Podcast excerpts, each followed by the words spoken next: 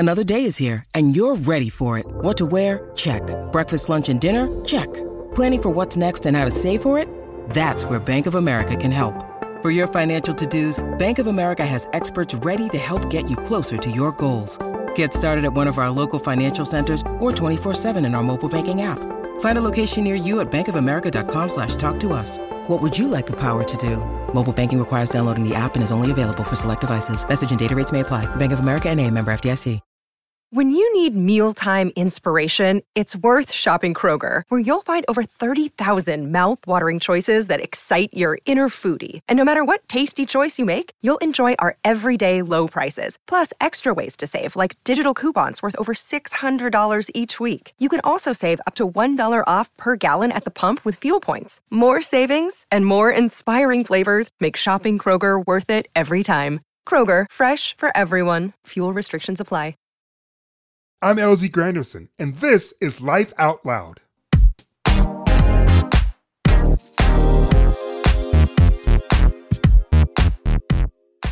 It's January twentieth, twenty twenty-two.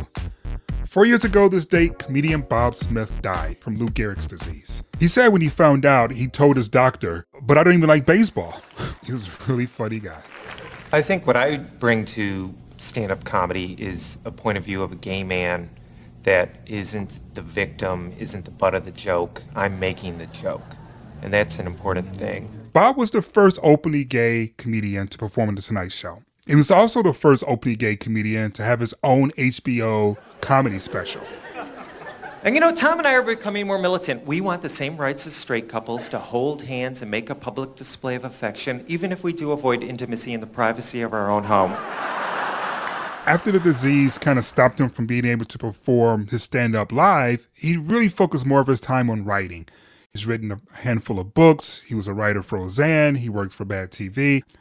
The reason why I wanted to talk about his life is because I wanted to acknowledge it, because it really mattered. It certainly mattered to me. His book, Openly Bob, was one of those books I kind of kept with me when I was in a closet as I was trying to figure out who I was versus who I was supposed to be. And one of my favorite passages from his book, Openly Bob, actually kind of hits on this point really well. He wrote, "During my first few months in New York, I tried venturing out to gay bars in the mysterious belief that an environment where I felt awkward and uncomfortable was the perfect place for someone to find me attractive."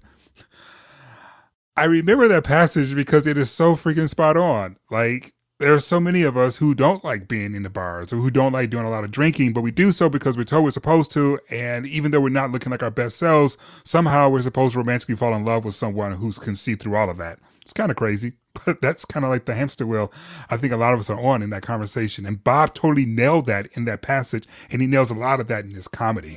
I loved being a Boy Scout. I can't believe it. You know, their motto's be prepared, and nobody's more prepared than a gay scout. My Swiss Army knife had a melon baller and garlic press. I just wanted to acknowledge Bob's life because, you know, it meant something to me. And I'm sure it meant something to a lot of other people. And that's really the focus of season two of Life Out Loud. Trying to find these nuanced conversations and these lives that, you know, have fallen between the cracks, but really mattered and really helped us in our journey as a community. And so the team and I wanted to start this journey by spending time talking first about life in small town America, because we really don't spend a lot of time talking about that. We spend a lot of time talking about New York and L A and, you know, Atlanta, Chicago, et cetera. But there are a lot of good people who don't want to leave the rural parts of the country, and they're happy there. That's one of the reasons why I'm glad we got to talk with Chasten Buttigieg. Perhaps you've heard of him. His husband, Pete, kind of ran for president. It has been an honor and a privilege to share my husband with the rest of this country. You're so welcome.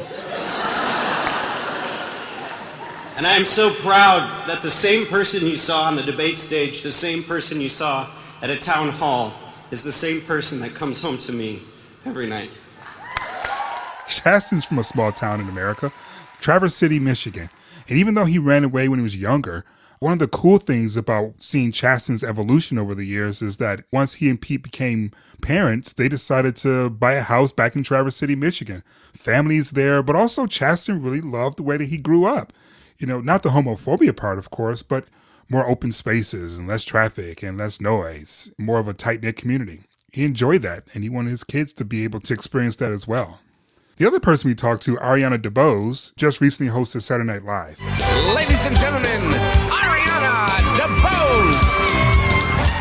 Miss Anita from West Side Story, she also grew up in a small town.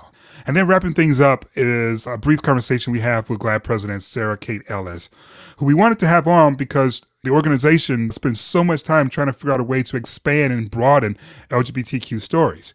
But before we talk to Ariana and Sarah Kate, we're going to start off talking with Chasten and what surprised him and Pete most about being fathers.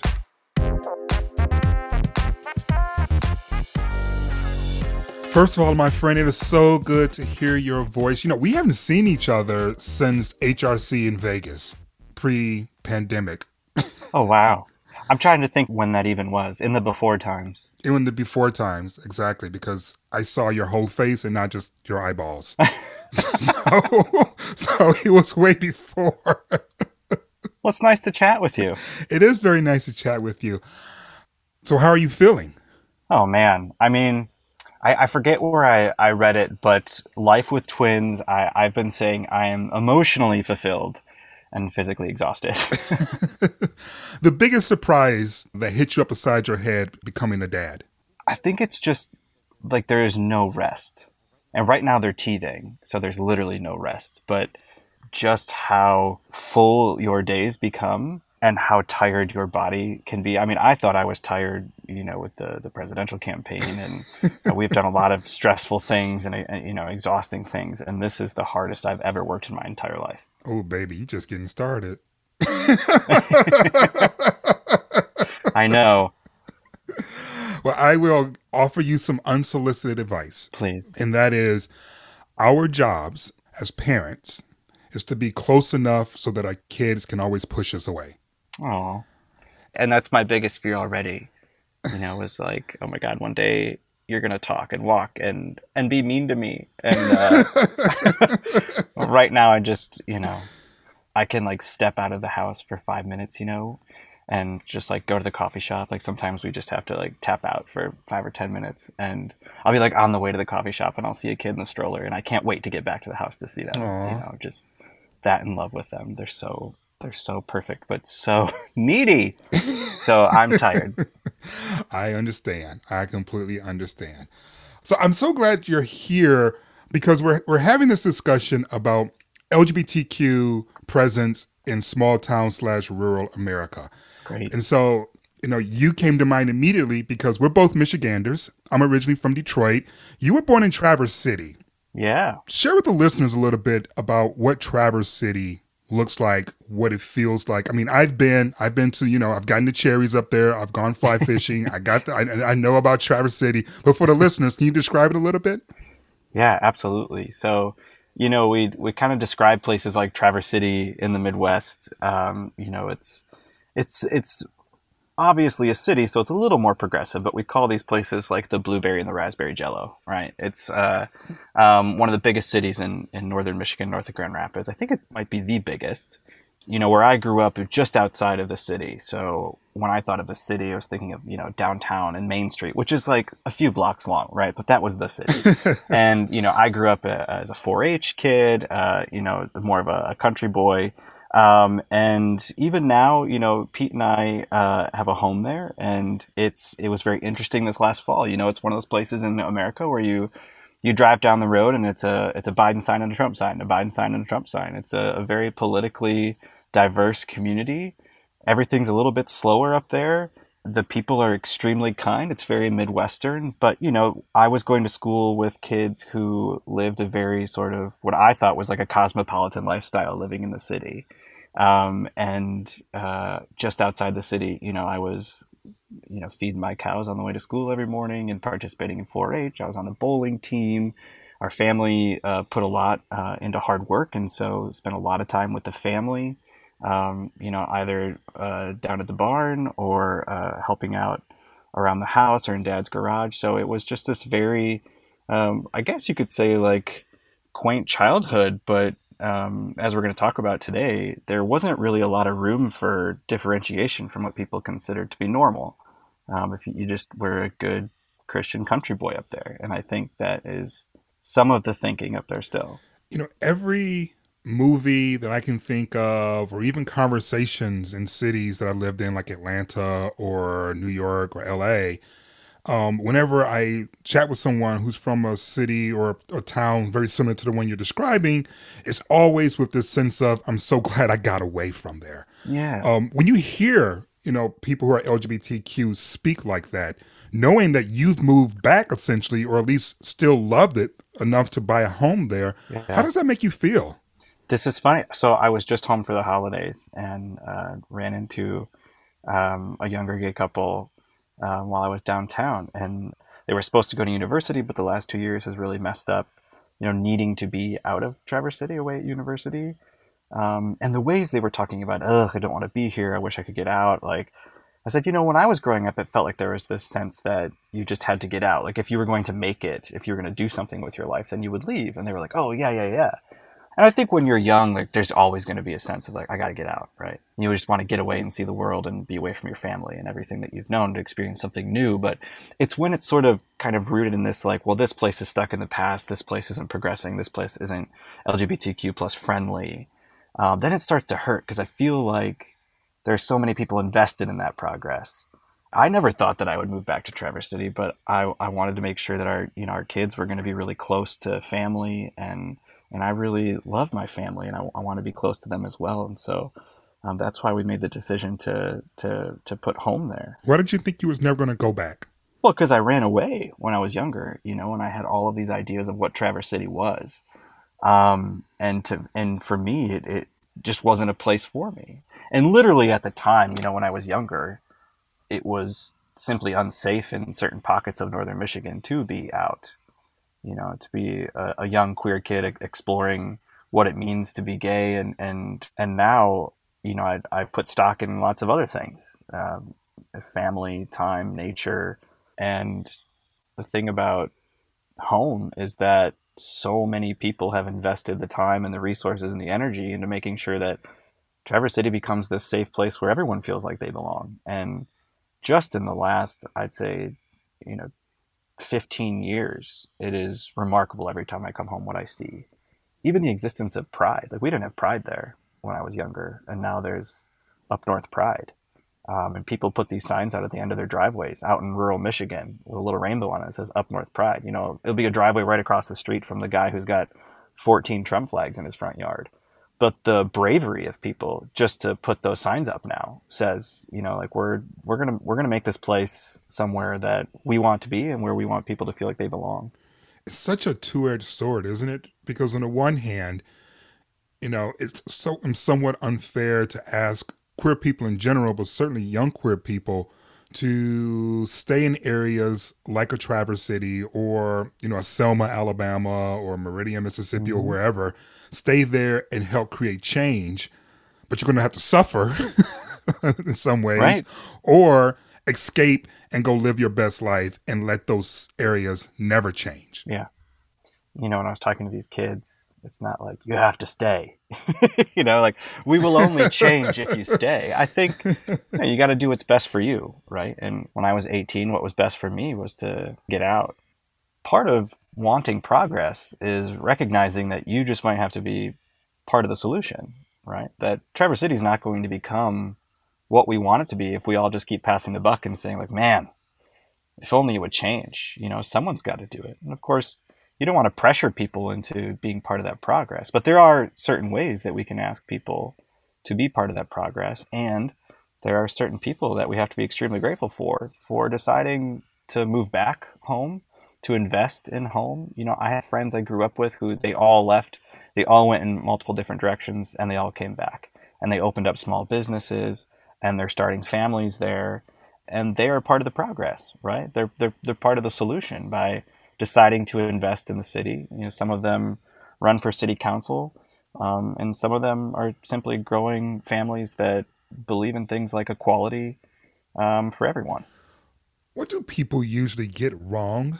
Or what is the biggest misconception in terms of being L G B T Q in small town America? Oh, I think there are so many things, so many misconceptions, right? Uh, I think one of them is that people in the Midwest or people in small town America don't want the same things that, you know, people in bigger cities want. I certainly felt this in a way on the campaign trail when where certain people were debating our level of gayness or queerness. um, whether we were committed to the same things that other people were committed to. Give us an example. Like what would what would be like a differentiating point that was brought up to you or you became aware of? I would talk about this on the campaign trail where, you know, where, I, where I'm from, I'm not going to get anywhere if the person that I'm trying to convince to support marriage equality or to support a gay man's presidential campaign or, or to support basic human and civil rights, I'm not going to get anywhere with them by beating them over the head or making them feel smaller, you know, calling them a bigot, making them feel um, like they're on the wrong side of history, telling them that they've done something wrong. But what if that's all true? What if they are a bigot? What no, if they exactly. are wrong no, side no, of no, history? No, for sure. Oh, yeah. I mean, I mean, oftentimes the, the people that we're trying to convince, right? This, this, this, the proof is in the pudding. But I, I don't think I can get anywhere with them by saying like, well, you're a bigot.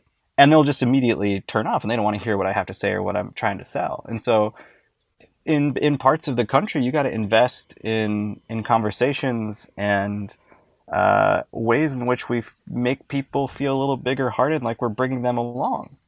And that can be really exhausting work because you don't always want to be doing the work yourself, right? I don't want to be out here every day asking for you to let me donate blood and marry the person that I love and be able to adopt children. And every single day I wake up on, you know, on the internet and see people debating my basic civil rights. But part of the reason that I like being in this position is because I can have those conversations with people, especially back home. And, you know, every now and then you have a breakthrough. But I think there was this misconception that if you're from certain areas of the country where you might have to be a little bit more guarded about your identity, your family, your relationships, your politics, or practice those things in certain ways where you are definitely committed to the progress of the community, but having to do it in a way where your toolkit looks just a little bit different than people who can live a little bit more openly and freely and loudly, whether it's in public or online. You know, it doesn't mean that we're not committed to the same things. I think sometimes our toolkits just look a little different. Do you think we get that part? You know, like, yeah, it's great that, you know, we we can get to have these higher level conversations in terms of equality, but there's still so many of us in the community that are still just trying to feel safe walking down the street. Oh, absolutely. I think there's a huge misconception, even even in the community, and sort of what I was getting at, getting at earlier. That, I mean, when we were on the campaign trail, we would meet people who would drive seven, eight hours away from where they live to come see Pete and I on the campaign trail because they didn't feel safe enough in their hometown. Uh, they didn't want anyone to see them there, potentially as a couple, or even supporting the gay guy because they were afraid that they would lose their job or that, you know, they would lose their their, their standing in, the, in their community if they were outed. I mean, there are still people in this country who simply cannot live an open and authentic life. And I think we forget that with all of the progress that we've seen, there are many people um, who that progress has not reached. Um, there are many people in this country, especially young people, um, who don't feel comfortable enough to live an authentic and open life because of, of many things, right? Um, political endangerment, personal endangerment. When I learned about Matthew Shepard, I thought, that's going to happen to me. If somebody finds out, you know, that definitely seemed like a feasible thing that would happen in Northern Michigan, that if somebody found out mm. that, that they would do the same. And even though I have seen, my life has been so blessed and I've seen progress in, in many ways, you know, these, these beautiful kids, this, this ring on my finger, I'm very aware of the fact that there are a lot of young Chastens in this country. And there are older couples just coming into the sunset of their lives who are still living in the closet because of fear, you know, of political scapegoating, um, that they just don't feel like it's time for them yet. I, I would love for us to invest in more of those stories. I'm glad we're having this conversation today. You know, you and I both, as I said earlier, you know, were born in Michigan, and um, I actually worked at the Grand Rapids Press for years. In fact, it was my first full-time journalism job. And when I was hired, Jerry Crane was a music teacher in Byron Center, Michigan. And when it was discovered that Jerry was gay, the community basically ran him out of town. And I was hired, I think, like the year after he died, and I was openly gay. And I felt this tremendous responsibility to represent all things gay in the most respectable way possible. And I'm just curious for, for your perspective, you know, once you came out and once, you know, it was known that, you know, the, the, the boy who used to feed the cows in the morning before school was was gay. Did you feel a burden that when you went back to your community, you know, for visits with your family, that you had to um, represent gayness in a certain way? I mean this with the utmost respect to my family and, and my community. I think I still have to do that because, you know, it's not like there was, you know, post-marriage equality, there was a sudden influx of gay people to Traverse City, Michigan. And, you know, they only see so many things. They only hear so many things or read about so many things. And so that's not to say that people there aren't curious. And I think most people there really want to be on the right side of history. They want to do well. But, you know, when it comes to things like pronouns, this is so foreign and new to them. And they have no idea why they're being asked to change something that they have grown up learning for, for sixty years. Right. And they think initially, some folks think it's very silly. And now aren't we just getting too woke?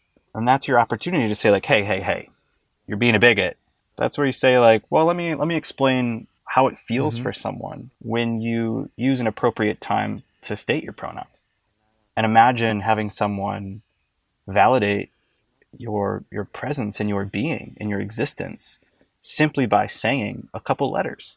And then you know that you're in a safe space. And I feel like I'm having a lot of those conversations, not only, you know, in my family or, you know, friend groups back home, but just in the community when, especially during campaign season, when we were doing a lot of door knocking and whatnot. And, you know, people go into these conversations, they've got questions and, and they want to know what's going on. And so I don't mind being, you know, that gay guy t- to answer some of those questions. But by the way, I'm, I'm really lucky. I'm like really privileged to be that guy who can live that life. You know, uh, I've got a roof over my head. I've got a husband who loves me. I've got a family that loves me.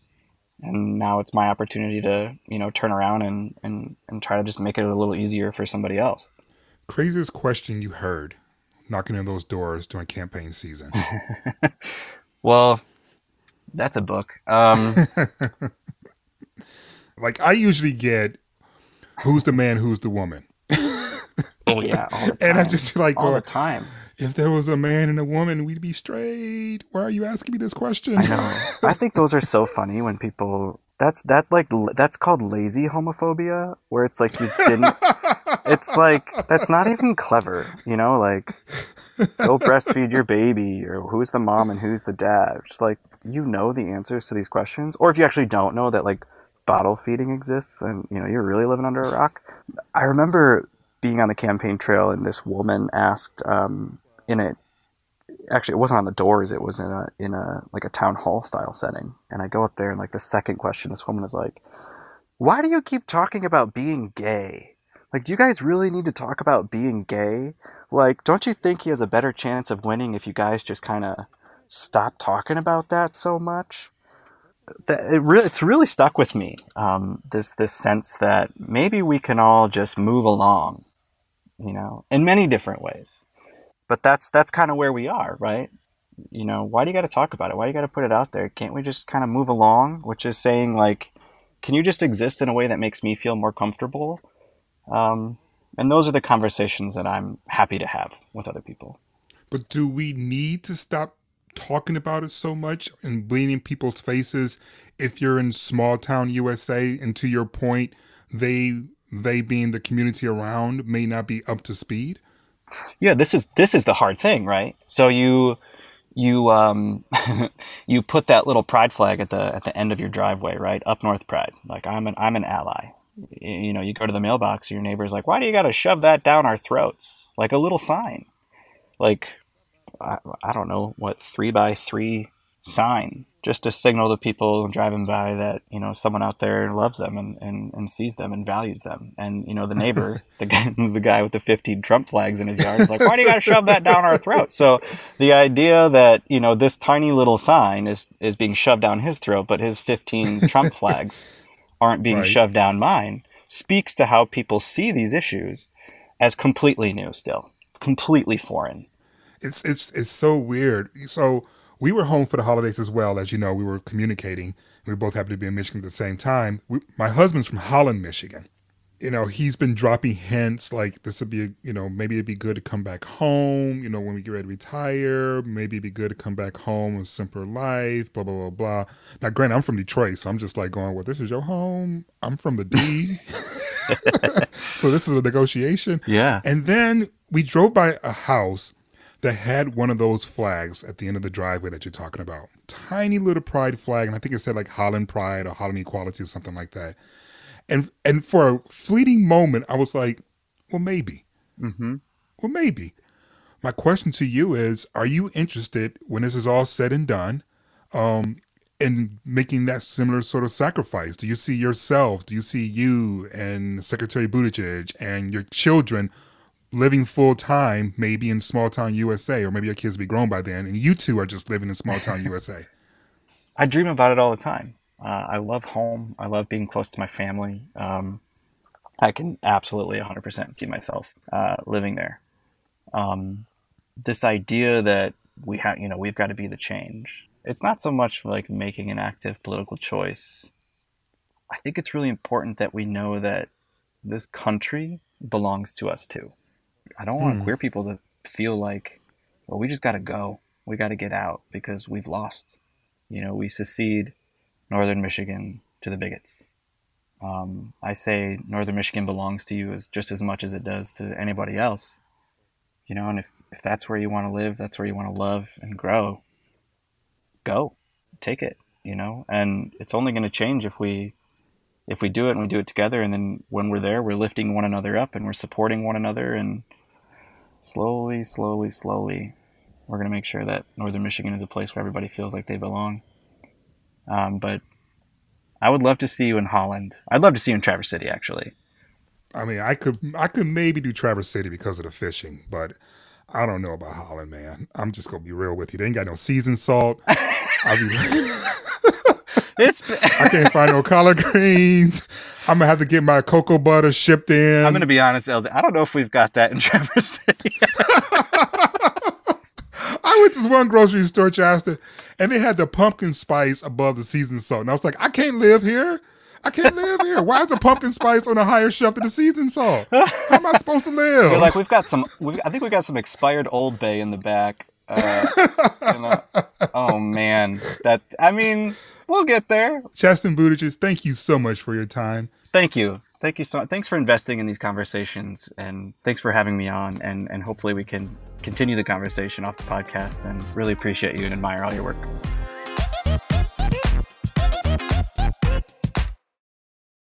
Hey, I'm Andy Mitchell, a New York Times bestselling author. And I'm Sabrina Kohlberg, a morning television producer. We're moms of toddlers and best friends of twenty years. And we both love to talk about being parents, yes, but also pop culture. So we're combining our two interests by talking to celebrities, writers, and fellow scholars of T V and movies. Cinema, really. About what we all can learn from the fictional moms we love to watch. From A B C Audio and Good Morning America, Pop Culture Moms is out now wherever you listen to podcasts.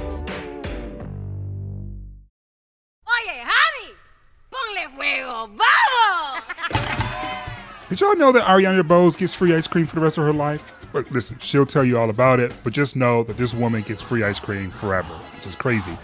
Except she's already done so many crazy and amazing things already. Why not get free ice cream, right? Wow, it's already been an exciting year. I am hosting S N L, and I won a Golden Globe for my role as Anita in West Side Story.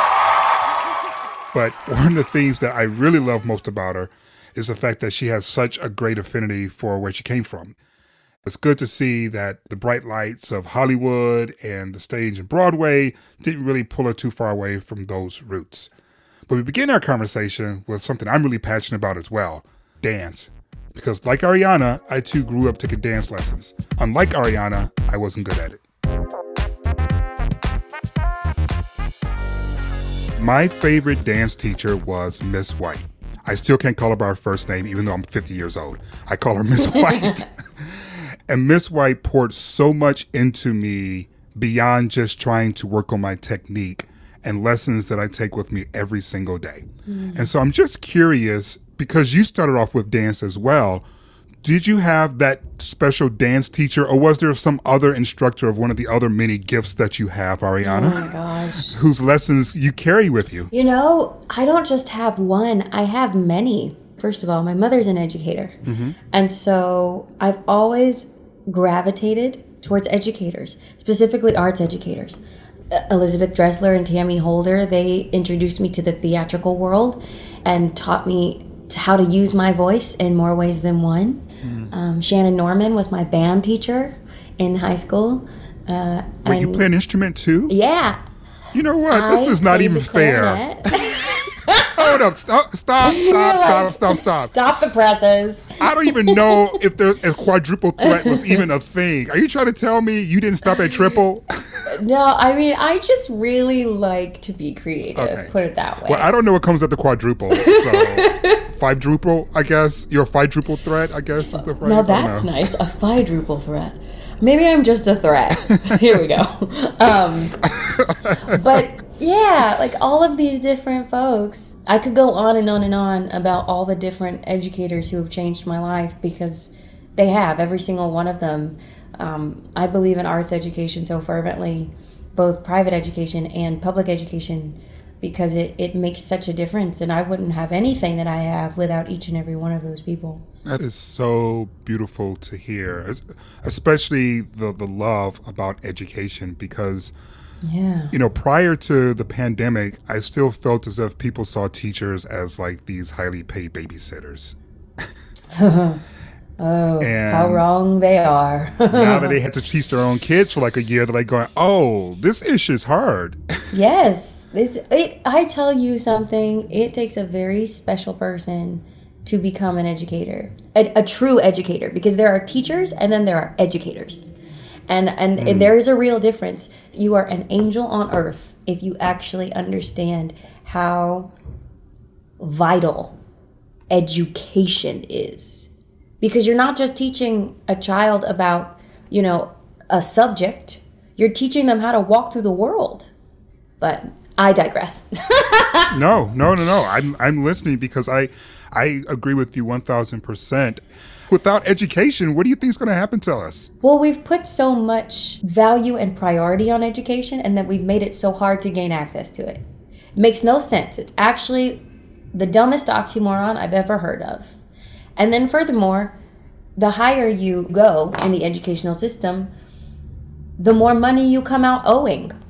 It's it's a fascinating thing that we want folks to to pursue higher education, but we don't want to help them pay for it.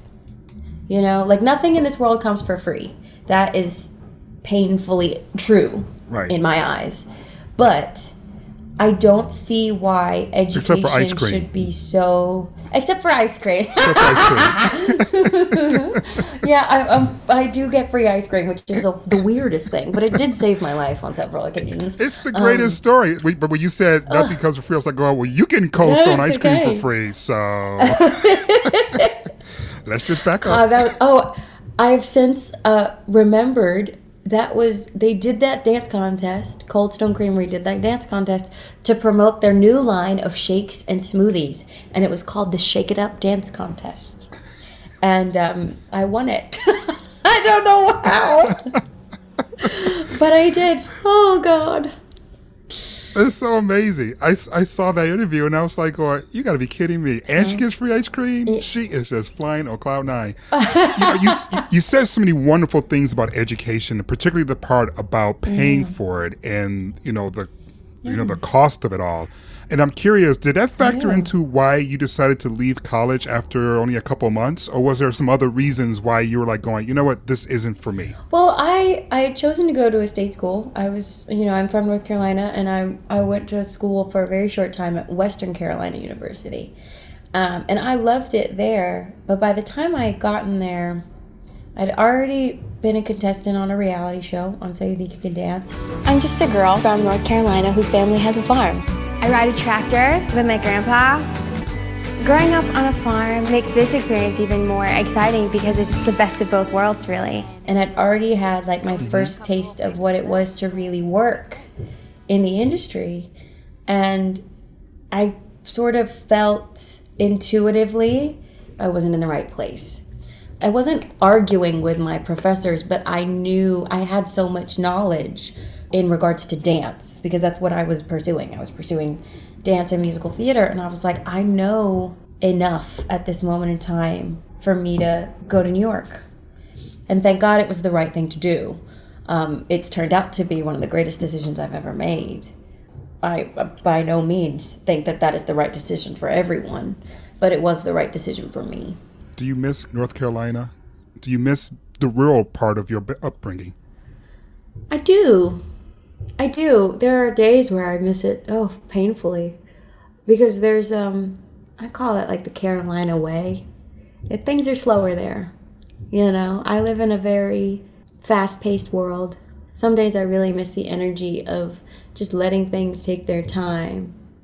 Um, you know, the first thing I learned when I got to New York was you walk with a purpose and you get to where you're going to.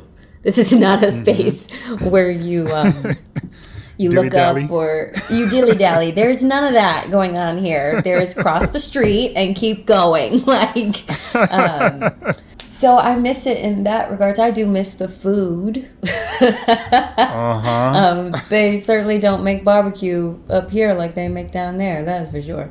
But I, I also know that I'm... I'm firmly where I'm supposed to be, if that makes sense. But I also know, like, I, I had a wonderful childhood, you know, and I think that's, it's how you know that you you love a place, is you have to leave it, you know, in order to know that what you had um, makes you value everything. I'm, and I truly do value every every experience I've had.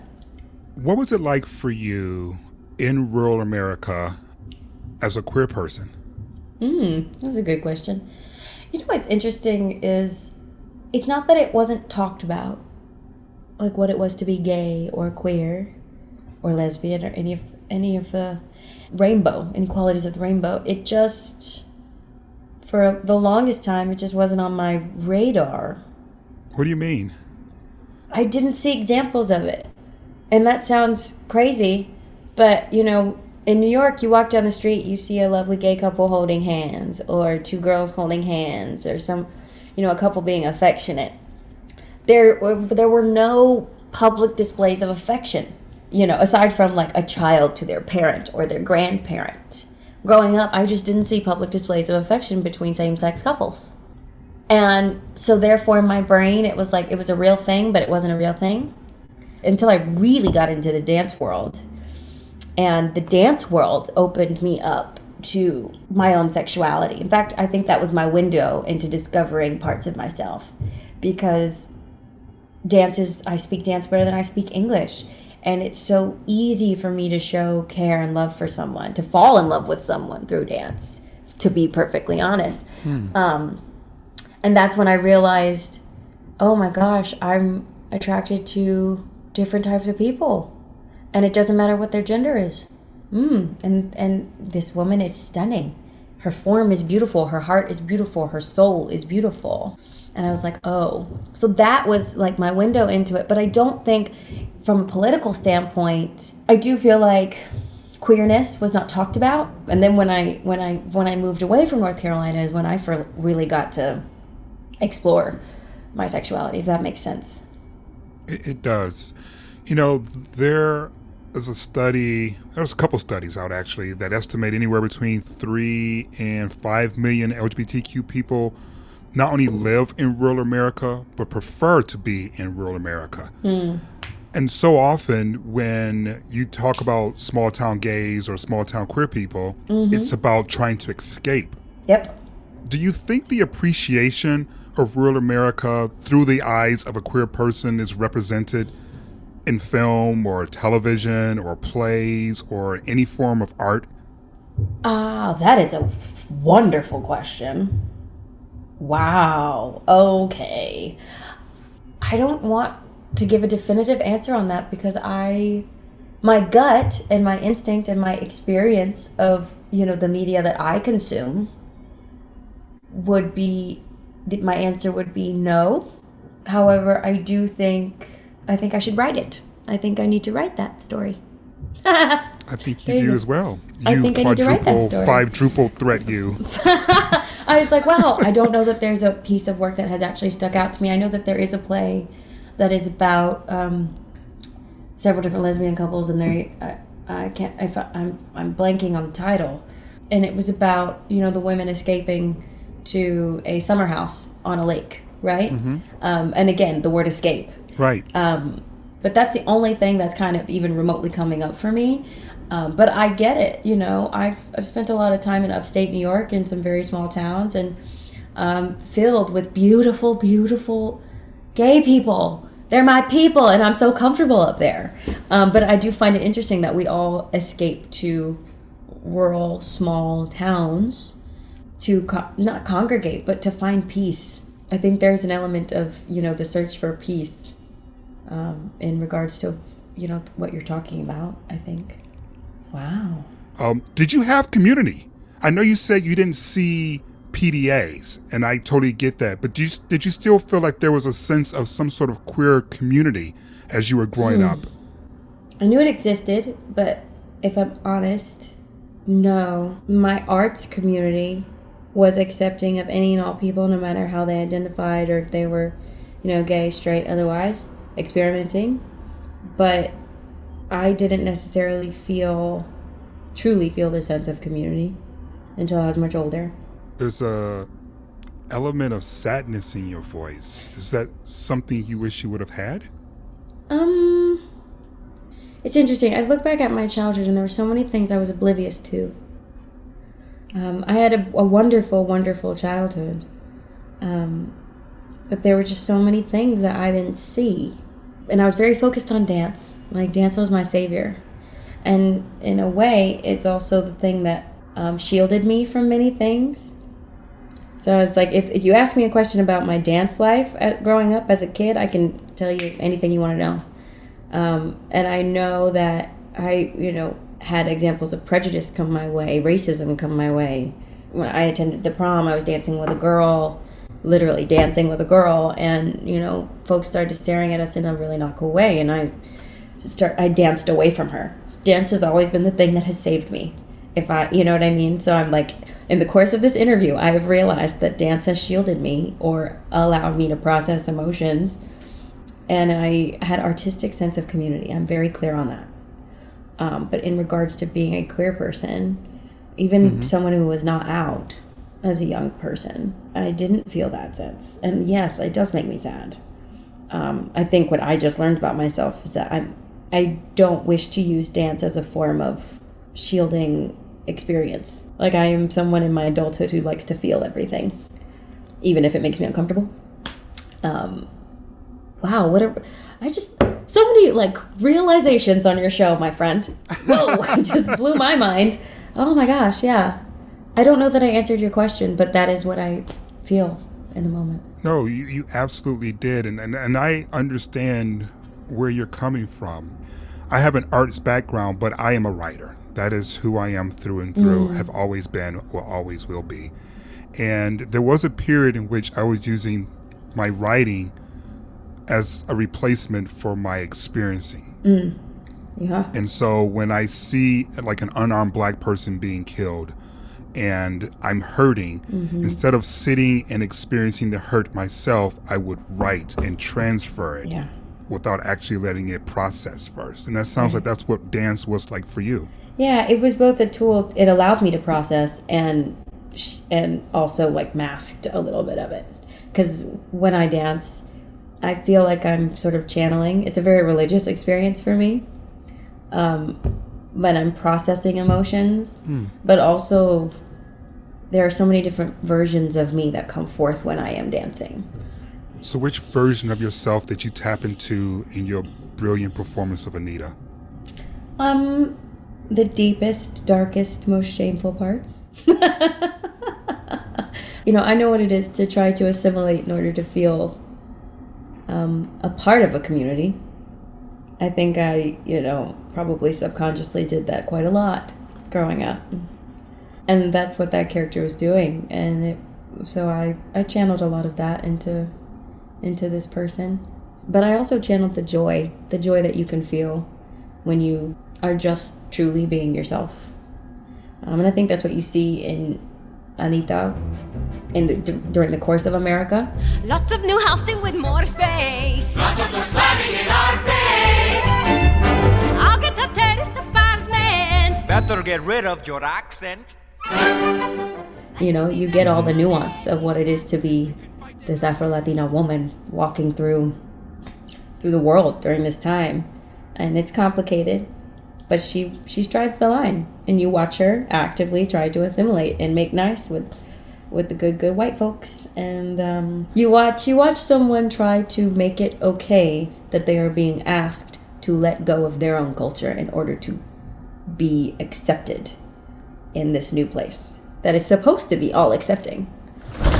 Mamita, didn't you hear me? What are you doing? Ay, nena. Este es el traje más ancho y más feo que he visto en mi vida. Mm, sí, traiga. Speak English. In Gimbel's, there are lots of dresses that fit me. And you don't shop in Gimbel's. You clean in Gimbel's. Mm. I'm hearing you're going to be yeah. a director one day, if you're not already. I think you might be right. I um, I still have a thing or two to learn about directing, I think. Um, but I, I'm very curious about that line of work, and I think I might be good at it one day. Um, you know, directing is is such a nuanced position, um, as is being a choreographer, you know, or a movement specialist, within the, especially in the context of film or or uh, on screen work. Because um, I think, you know, Tommy Kail, a director from Hamilton, he said something that stuck with me. It has has stuck with me. He viewed his job as he was not responsible for having the best idea in the room. He was responsible for identifying the best idea in the room and making that manifest. And I thought that was so interesting because it, it actually cultivated community, because you had someone at the top who realized the best ideas weren't always coming from him. And so I've kind of looked for that in anyone that I work with, um, someone who has that realization or has that like belief system, because I know I, w- I don't always have the best ideas. I'm not always the smartest person in the room. Hell, it's very rare these days because I get to be in rooms with some very smart people. But when I do have something to contribute, I always want to know that I'm in a space where I can do that. And certainly if I were to pursue becoming a director or, you know, anything in a higher position, I would want to cultivate that type of creative space. It's important. Absolutely. Absolutely. Ariana, thank you so much for your time and your talent, and good luck the rest of award seasons. We're all rooting for you, but more importantly, we also can't wait to see what you're going to do next. My pleasure. Mwah. When I came out the closet, I didn't think I would ever fall in love with another woman. Ariana DeBose is challenging that thought. She's just that wonderful. When Sarah Kate Ellis became president of GLAAD in twenty fourteen, one of the first things the organization did was commission Harris Poll to measure the nation's attitude towards L G B T Q Americans. And people in the South seem to have a different attitude about L G B T Q people than people in the North. And while some of you may be thinking, well, duh, it's a good thing that GLAAD didn't stop there. And its Southern Stories initiative was created to kind of help close that gap between the attitudes of the North and the attitudes of the South when it comes to queer people. I was really happy to talk to her, not only just about the initiative and what she's trying to do, we also talked about that show, Love, Victor, and debated which boy he should end up with.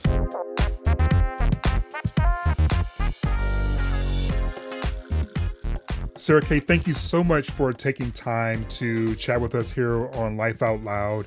And congratulations. This is, what, year eight, right, for you as president of GLAAD? Is that correct? That's correct. Thank you. Yes. It's been an amazing, amazing whirlwind. Um, I can't believe it's been eight years. It feels like it's been one, honestly. How has the landscape for this conversation changed from the point in which you started at GLAAD to where we are today? That's a great question. So when I started at GLAAD, it was pre-marriage equality. It was leading up to marriage equality. And so that was the largest, I think, national narrative that we were having around the L G B T Q community. And if you can remember that far back, actually, we were using just gay or lesbian or bi and not really um, a holistic look at our community.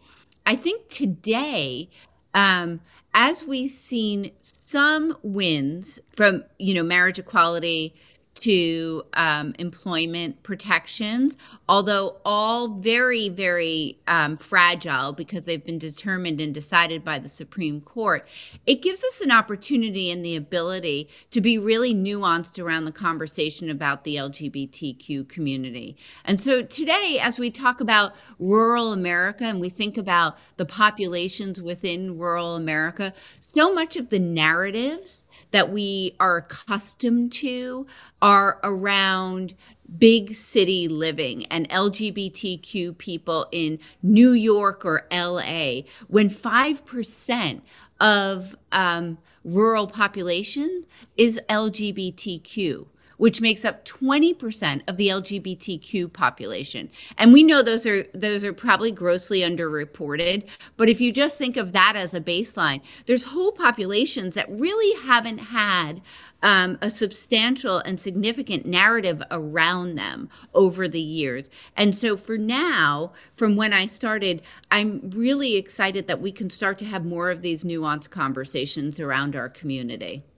I'm so glad that you brought that up about the narratives, right? Because I don't recall, you know, in my teens, twenties, thirties, even into, you know, my early forties, content that really talked about the L G B T Q experience in a rural area in which they weren't trying to flee that rural area. So it was like they were trying to leave. Nobody was happy to be there. No, I mean, that was the whole thing. It was like the great escape, right? In order to be your true and authentic self and safely was that you had to flee coastally, right? To New York or L A or a larger city, even Chicago. Um, I think that, you know, one thing that we've worked really hard at GLAAD on, and one thing that is sort of the baseline of who we are, is representation. We know that representation matters and that humanizing our community builds acceptance and safety.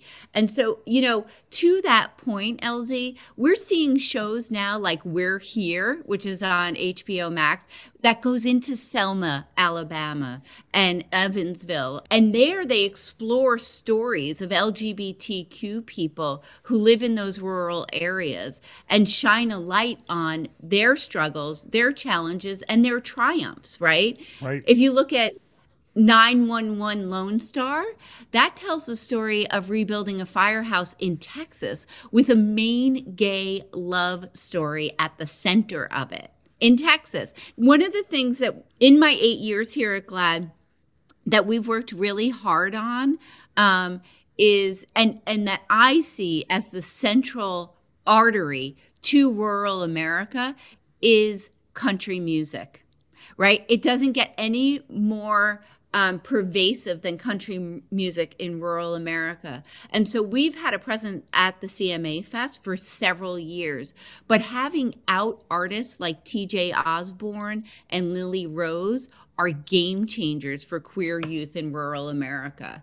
Um, so I'm really excited that we're starting to see that, and, and across sports. I mean, you could talk about that for hours. Um, but when we start to see major league athletes come out who are active on teams, that has ripple effects across rural America, because those are the big things that are focused on in rural America. I, I don't know about you, but among my circle of friends, there is still somewhat of a prejudice, if you will, about rural America in the terms of, again, you mentioned the Great Escape. I feel as if a lot of that attitude really is fueled by us internally as a community as well. It isn't just, you know, the hetero world that's like, you know, what are you doing here? But it feels as if a lot of queer people are also asking our fellow members of, of society, why do you stay? Am I over-exaggerating, oversimplifying this dynamic? No, I think I think it's a real question. And, I, you know, we at GLAAD, we did a local news accountability index the first time, um, and we did it this past fall. And here, I, I'm just going to support why people think this, okay? Um mm-hmm. We looked at over nine southern states, and more than forty outlets didn't report a single L G B T Q story over eighteen months Wow. So more L G B T Q people live in the South than any other region in the country. And one in five L G B T Q Southerners are Black people, facing, as you know, double discrimination as both Black and queer. And they're living in a part mm-hmm. of the country that is not recognizing that they exist in news. They're not covering their issues, and they're not getting their viewpoints. And so the question then leads others, especially even in our own community, if you're not represented, if you don't have a voice, why are you staying there? And I think what I find from a lot of the great people who live in rural America is because they are raising their voices and they do want to make a change. And people love where they're born and raised and have family and deep roots in places. So oftentimes it's also a question of finance and economics. It's not inexpensive to move to one of the larger cities. It actually costs a lot of money. And so some people are just squarely prohibited because of economics. What can be done to change that dynamic, particularly when you talk about the news coverage? That is really shocking to me that eighteen months can go by in this year still, and you may not see any representation or reflection of yourself in local coverage. I think it starts with accountability. I think it starts with actually measuring it. I always say you can't move what you don't measure.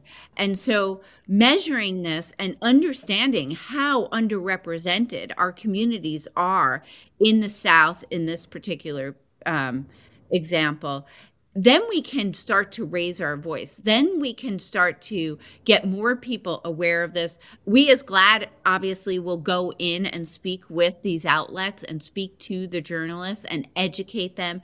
We've created a playbook for them for issues that are surrounding the L G B T Q community in the South, especially around H I V. And then it's about people in the area being educated. It's oftentimes you don't even realize it. Like you're going on with your own life. Um, you've got bills to pay, jobs to do, kids to raise, family members to take care of, and you don't know that this is happening or not happening. And so it's really about raising awareness and education among our own community so that they can start to point it out and they become advocates on the front lines as well. Last question for you, and this one might put you on the spot, but we'll see. Favorite entertainment component that featured a rural L G B T Q presence? Oh, favorite entertainment, that's broad. I would say um, one of my favorite things recently was um, Love, Victor. Mm-hmm. Um, you know, because it's something that I can sit and watch with my kids, and it takes place in any town, U S A. And I often think of it as one of the stories that we never got when I was younger. And I think it helps our youth today see themselves for the first time, whether or not they live in New York City or Selma, Alabama. I am one thousand percent with you. I just hope that young man chooses the right love. For those of you who don't know how season two ended, there's a big question mark. I'm just hoping that, you know, he chose wisely. Yes, as we all do. As we don't when we're teens, do we?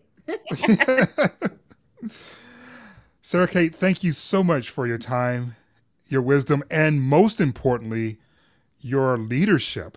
I mean, who knows where we would be in this conversation as a community if it wasn't for GLAAD's work over the decades. And you, of course, happy eighth year anniversary and continuing that fight in the honor of Vito and so many other leadership throughout the years. Thank you so much, L Z. Thank you for your leadership. We rely on it. So I love working with you in this fight. Thank you, Sarah Kate, Chasten, and Ariana. I'm assuming you're going to take me for some ice cream since it won't cost you a penny. On the next episode of Life Out Loud, we speak with not one, but two divas for the music world who've always been there for the L G B T Q community, even when it came at a cost. One of the concerns was if you are so outwardly supportive of the gay community, people would think you are gay, meaning me. So I'm like, well, if I am or if I'm not, what difference does it make? Let me tell y'all something. Miss Jody Watley and Miss Stephanie Mills, they do not hold back. Pop radio It's nothing but popular. Hell, I've been popular all my damn life. And so when I really realized they're not going to play my record, they only played Never Knew Love, because they want you to do so much. They want you to just sell your soul. And I promise you, there are a lot of laughs during these interviews and some music. You don't want to miss any of this. Hey, thanks so much for listening. And remember to hit subscribe if you haven't already. And please, please, please tell your friends, your family, your loved ones, your side pieces, your main pieces, anyone who you think could benefit from listening to these incredible stories from these remarkable people. And also, just take a moment to leave us a rating and review. That goes a long way to helping us get the word out. And more importantly, keep going. Life Out Loud with L Z Granderson is a production of A B C Audio, produced by my friend Trevor Hastings. Senior producer is Brenda Salinas Baker. Our amazing production team includes David Toledo, Vika Arison, and Carrie Ann Thomas. The executive producer of Life Out Loud is Liz Alessi. A big shout out to Lakia Brown, Joe Moore, Robert Zepeda, Toni Morrison, Josh Cohan, Elizabeth Russo, Ariel Chester, and Stacia Tashisku. I'm L Z Granderson. This, this that, that good, good. good.